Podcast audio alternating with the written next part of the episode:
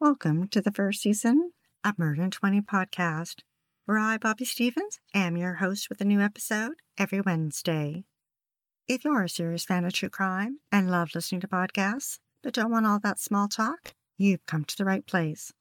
We get right to the facts. Murder in 20 episodes are concise and complete in 20 minutes. Less talk and more true crime. Be sure to like, share, and follow us to learn about upcoming episodes every Wednesday Thanks for tuning in.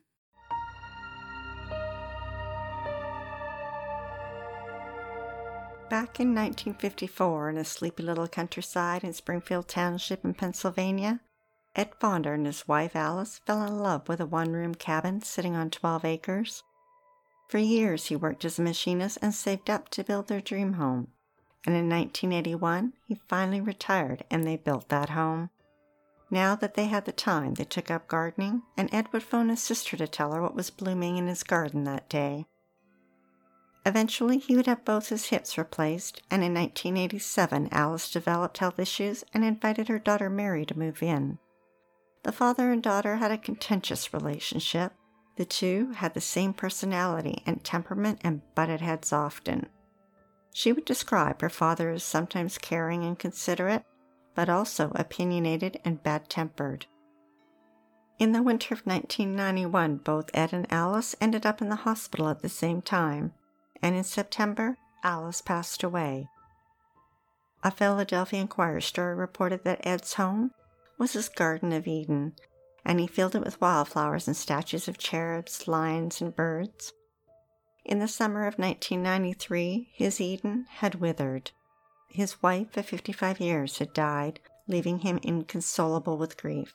His health was failing, so much so that his legs could no longer carry him along the deer paths behind his house, and numbness in his hands made it difficult for him to garden. Mary remained in the house to help her father. He liked to stay up late and sleep in, so she adopted her sleep pattern to match his. His limited mobility meant he couldn't walk too far in the house, let alone outside, Every morning she would be there to help him up the stairs to the kitchen. Mary had never married or had children. She was a heavy set woman with thick, dark, short hair that framed a face that never seemed to smile. She had her own health issues with diabetes, high blood pressure, and had had a knee replacement surgery. It was August 15th, 1993, a scorching hot Sunday, when two of Ed's elderly cousins paid him a visit They'd only been there about 90 minutes when Ed got into a big argument. It made everyone feel uncomfortable and they cut their visit short. Mary would later tell the Morning Call News that they had upset her father with their negative views of the world and their criticism of the way she was taking care of him, and that it was unforgivable and it blew our family apart. Then, for the next two weeks, he threw angry looks her way spit out spiteful comments, and then gave her the silent treatment. She claimed that after their visit, he changed his habits and instead of sleeping in, he began getting up early and wandering away from the house without his cane, and that on one occasion she found him a thousand feet from the house. A neighbor would later tell a different view of a man who couldn't walk away because he physically couldn't.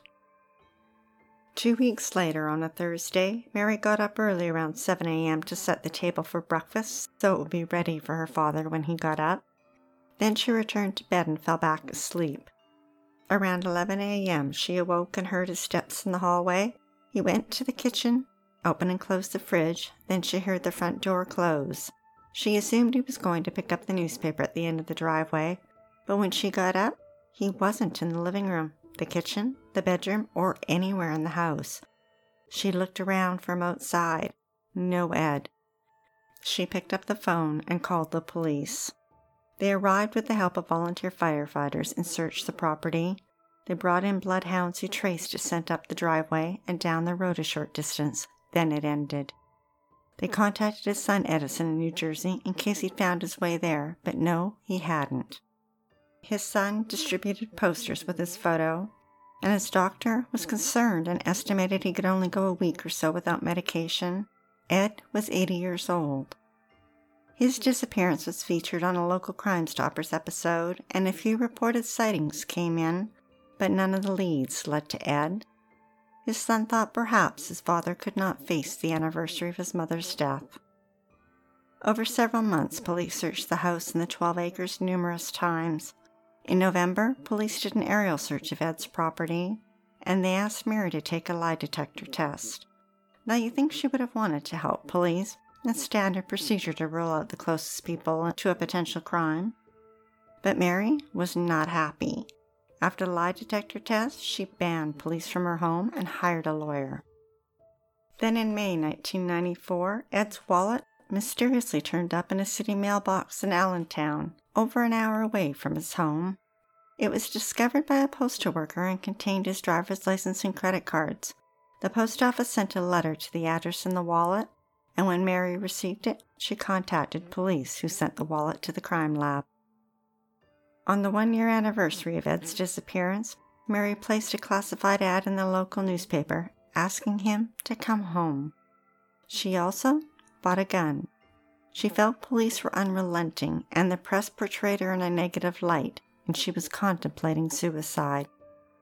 Mary got a job working at Denny's for a while, but it didn't work out too well, and when she got fired, she pulled out that gun she'd bought and threatened a coworker. A complaint was filed, but it doesn't appear she faced any charges from that incident.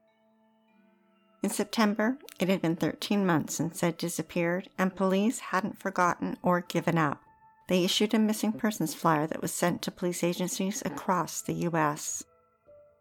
Meanwhile, Mary joined the Trinity Evangelical Lutheran Church in Springfield Township and over the years immersed herself in their activities.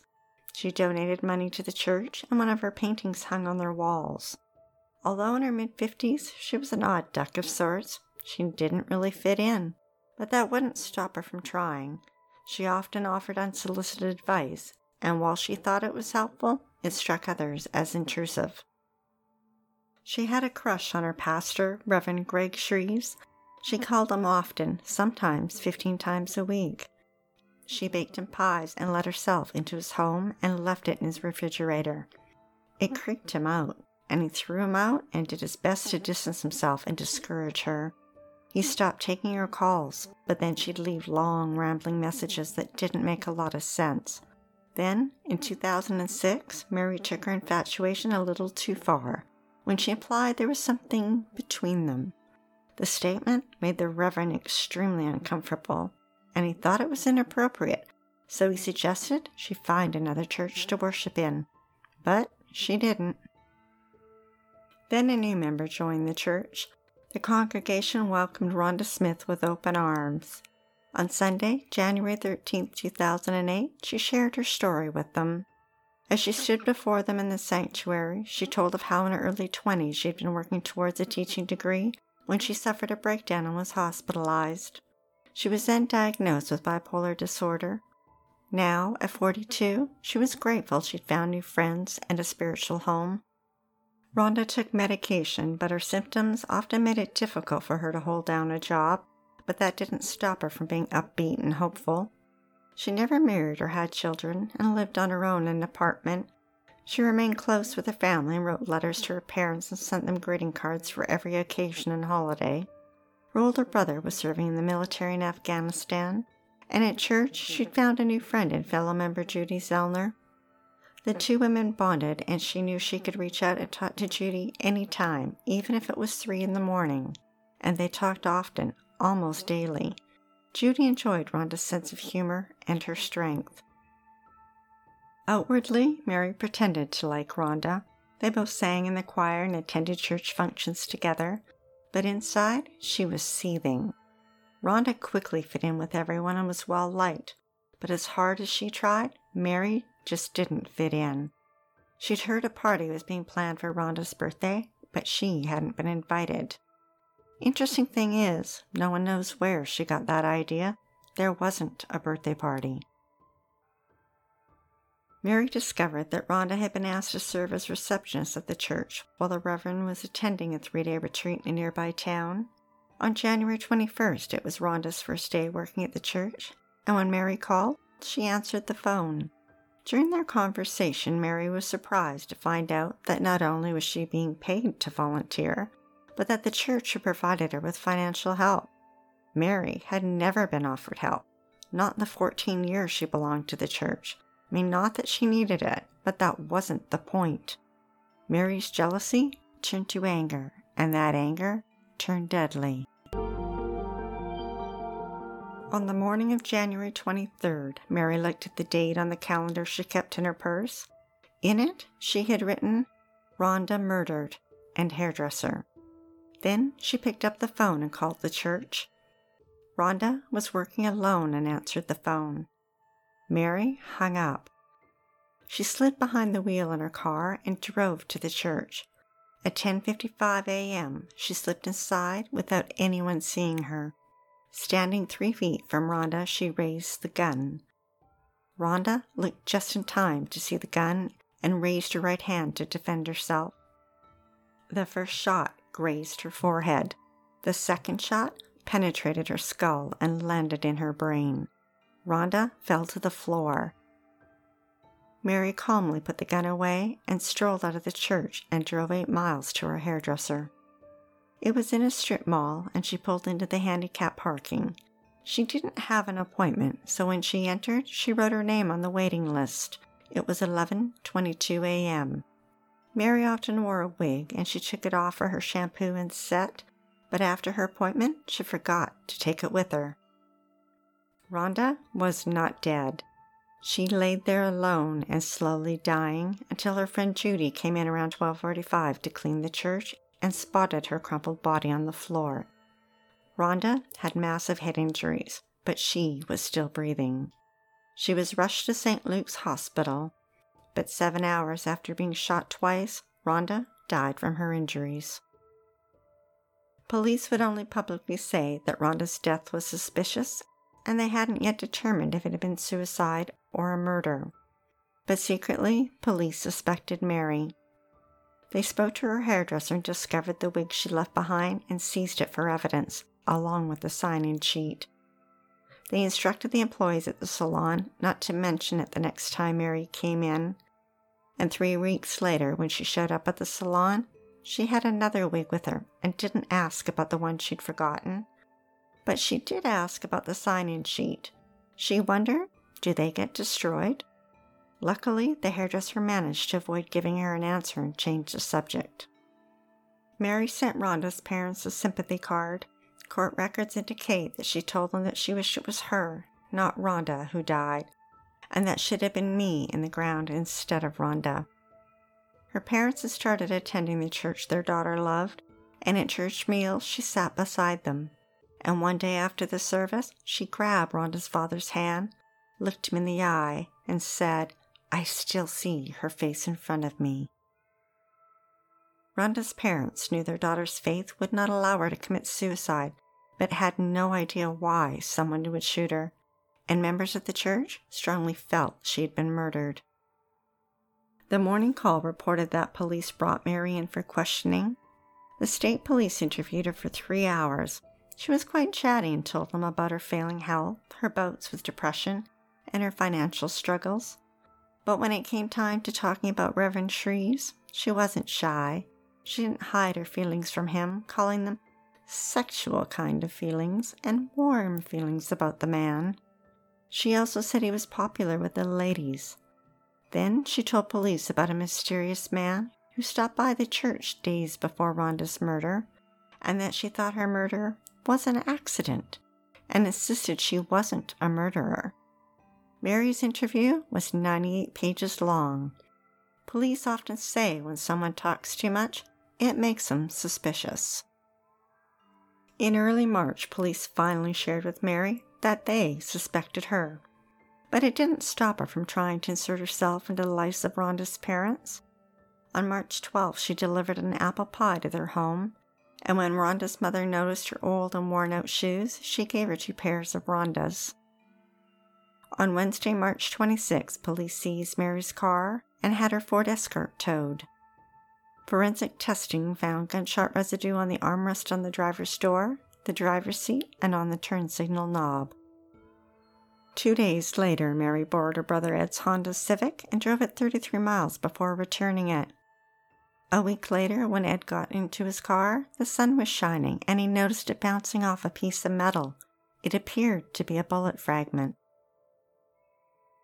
March 29th was a Saturday, and Doug Sealsper and his nine year old son Garrett were fishing on the shores of Lake Nockamixon when his son happened to look down and noticed something had washed up on the shore. He looked down and saw a 38 caliber handgun. It appeared to be in perfect condition, not even a little rust from being in the water. His father picked it up and noticed it still had two live rounds and three spent shells. He emptied the bullets into the water and took out the casings and went home. Doug then called the police, and when they went to where the gun had been found, in the lake they discovered a box of matching bullets from 1992. The next day, forensic testing revealed that the bullet that killed Rhonda came from that gun in the lake. Police obtained records that the murder weapon was purchased by Mary and was also registered to her. She told police she had bought the gun because she planned on committing suicide and that she only fired it once and was shocked how loud it was. Years ago, on the day she planned to shoot herself, two missionaries stopped by and visited with her, and after they left, she changed her mind. And the next day, she drove to a bridge near Nockamixon State Park and threw the gun off a bridge. Police finally had the evidence they needed and on April 1st they arrested Mary. Just hours earlier, she sat with church members at a monthly gathering at the church. They had no idea what was about to happen. Court records indicate that when Mary was brought to the police station to be fingerprinted, she was quite chatty again. She told an officer that, I feel horrible somebody used my gun. It don't look good for me. She went on to say that she'd thrown the gun away 14 years ago and claimed, I would not hurt that woman. I would not kill that Rhonda. Mary was 65 years old and charged with first degree murder and possession of a weapon. She pled not guilty. After her arrest, police publicly announced that Rhonda's death was now a murder. That entry Mary made in her calendar stating it was a murder before it had officially been declared a murder, would come back to haunt her at her trial. Meanwhile, police had quietly resumed the case on her father Ed's disappearance. The district attorney's office called the Pension Benefit Guaranty Corporation to inquire about Ed's pension. It turns out that Mary never notified them that her father had disappeared and kept cashing his checks over the last 15 years to the tune of almost $64,000. Over the years, she had power of attorney and contacted the pension company to change his bank account number, but failed to mention he'd been missing for years. And now the pension company wanted their money back. They stopped making payments in June and a month later filed a lawsuit against her. Mary had spent about half the money and had just under $32,000 left in a joint bank account. A federal judge froze that account and a few weeks later, the pension company agreed to hold off on their lawsuit until after Mary's murder trial. By mid October, a jury of four women and eight men were selected. In First Assistant District Attorney David Zellison's opening argument, he stated that on January 13th, Rhonda had been courageous by sharing her bipolar disorder with the congregation, but what she didn't know, what her family didn't know, and what no one knew was that the woman seated over there, and he pointed right at Mary, was seated in the congregation when a fuse was lit that day. The following day, it was the defense lawyer's turn to speak. The Philadelphia Inquirer reported that he said Mary was different. She chatters nonstop. Disjointed thoughts randomly roll off her tongue. She's like the aunt you don't want to sit next to at Thanksgiving but that she was wrongfully accused of a crime she didn't commit.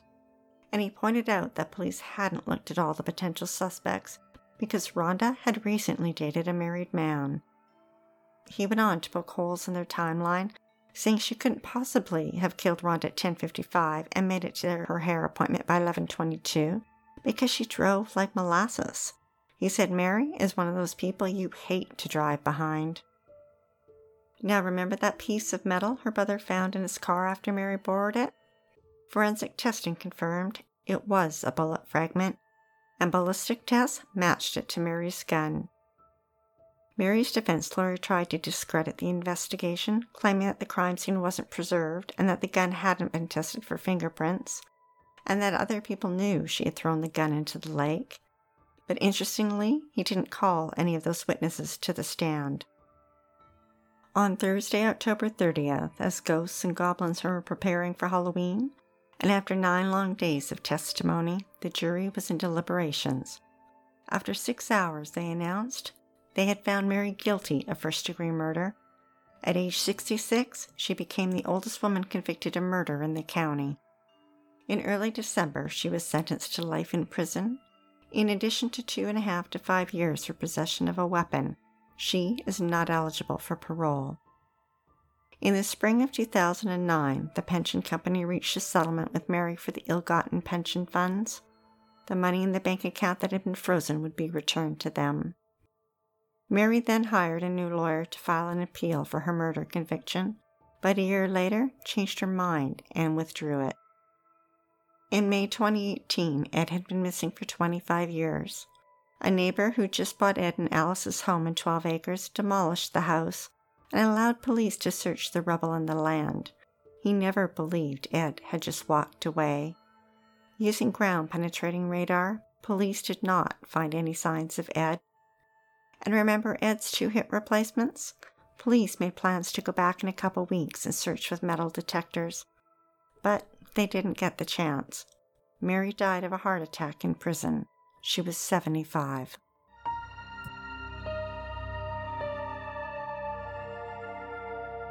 Thanks for listening to Murder in 20 with less talk and more true crime. Be sure to tune in next Wednesday for the episode of Christy Mirack on the Sunday before Christmas, the elementary school teacher wrapped 40 presents for her students. The next morning, she was brutally murdered. For 26 years, her killer roamed near. Then he was caught. If you're dying to hear more, past episodes of Murder in 20 are available for free at murderin20.com and on all major podcast platforms. We love what we do and are dying to continue. If you enjoy listening to Murder in 20 every week, we'd be eternally grateful for your support by visiting Murder in 20 at Patreon, PayPal, or murder20.com. We'd like to acknowledge Purple Planet for use of their music, sound effects from Fesliyan Studios and Quick Sounds, and our many editorial sources who are listed on our website. Be sure to like, share, and follow us to learn about upcoming episodes every Wednesday. Stay safe sleep with the lights on, and don't play with strangers.